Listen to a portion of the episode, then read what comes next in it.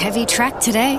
Yeah, not vibing risky lettuce. Getting sinker vibes. I don't know. Says on the Tab app she's firming. Don't just vibe it. Get expert tips in Tab's new race feed. Tab. We're on. What are you really gambling with? Stay informed about the state of racing with RSN's Racing Pulse. Great to have your company on Racing Pulse today. It's also great to have the company of Tony McEvoy, who has two runners on Caulfield Cup Day, uh, two promising three-year-olds. And speaking of promising three-year-olds, what about the performance of Veight in the Caulfield Guineas on Saturday? Uh, morning, Tony. Good morning, Michael. How are you? Very well indeed. Uh, how did Veight pull up out of his great Guineas run? Yeah, he pulled up really well, uh, Michael. Very pleased with him, and he, he uh, ran ran a fabulous race for us, as you as you said, and uh, he's bounced out of it really well. So we're very happy with him. And the plan is to freshen him up for the the Coolmore. Yeah, I, I think that's what we'll do. Like he's had one run at Flemington and won the sires impressively, um, and there's an old saying it used to be, Michael, that you needed a 1400 metre horse to win down the straight, mm. uh, and that's what he is. And uh, uh, we'll take him there and give him a little trial, probably in a set of blinkers.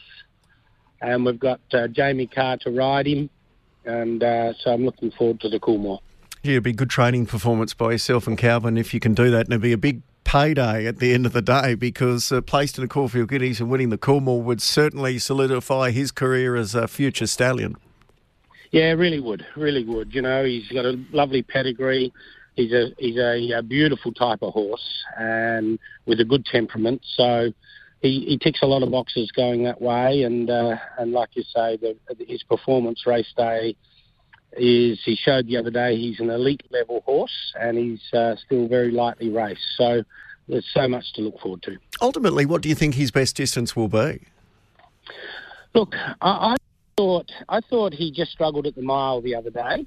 Uh, to be honest with you, but but I, I, think he will get a mile in the autumn, and uh, but at the moment I'd say 1400, 12, 1400 is uh, his comfort zone at the moment. You've got a couple uh, of fillies that we'll see on Saturday, lightly race promising. Coco Sun.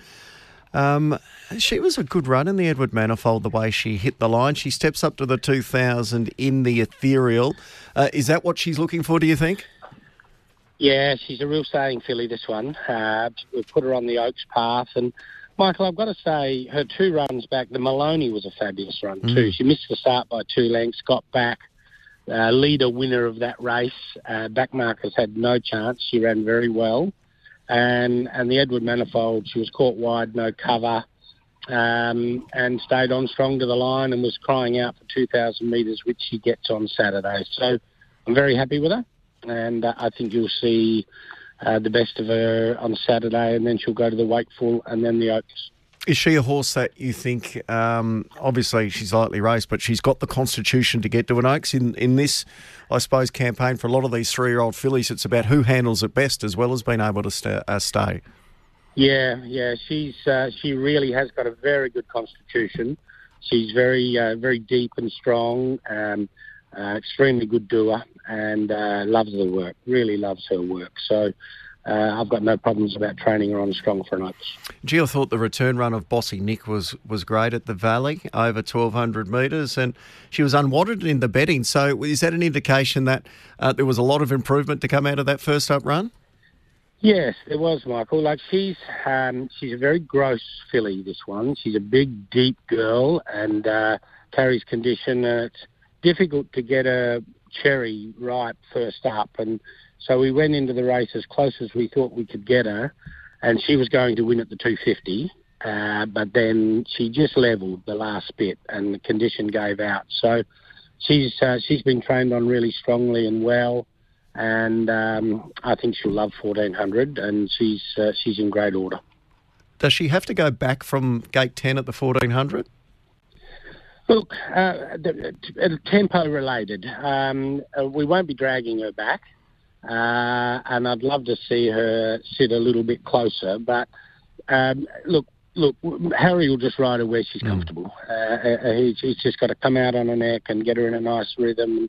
If she was three wide with cover, not too far off him, I'd be very pleased with that. Is she ready to win now, second up? Yes. I like it. And then on to obviously the ultimate aim, the the thousand guineas at the end of the carnival. Now, will she have another run in between, or is it straight into the guineas after this?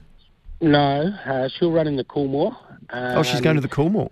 Okay. She'll go to the Coolmore uh, and run in that, and then go to the Guineas.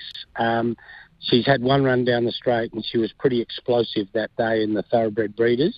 She uh, won by three lengths and and uh, fantastic in that race. So so um, uh, she'll need another run because of how gross she is. Uh, she'll run in the Coolmore and then go to the um, Thousand Guineas.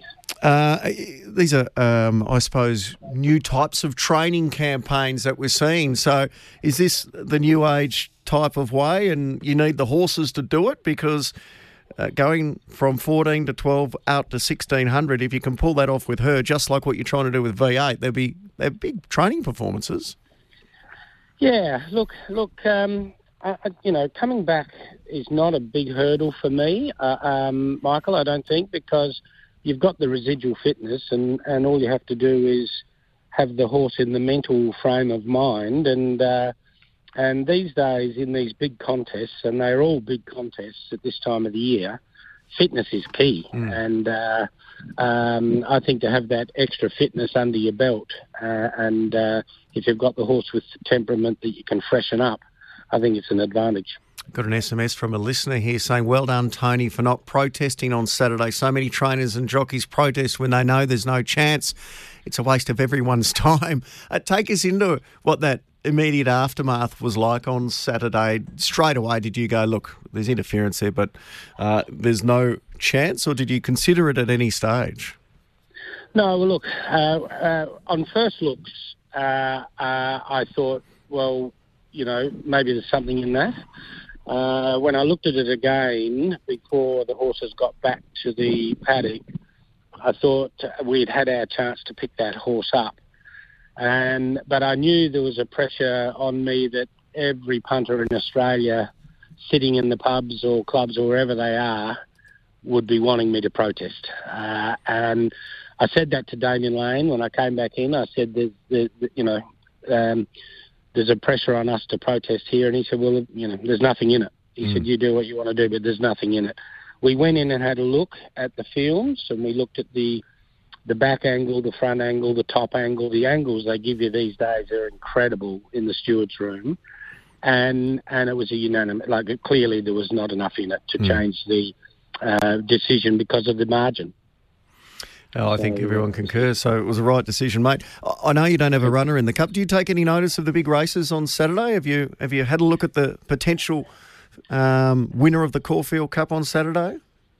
Uh, look, look, I've looked. Yes, um, uh, it's very hard for me. I don't go into depth with them because I haven't got a runner with the Europeans and the Japanese, and it's very hard for me to line up. But um, I think it's pretty positive that they've accepted with Gold Trip mm. that to say that he's pulled up fine and seems good, and and why why can't he win the race?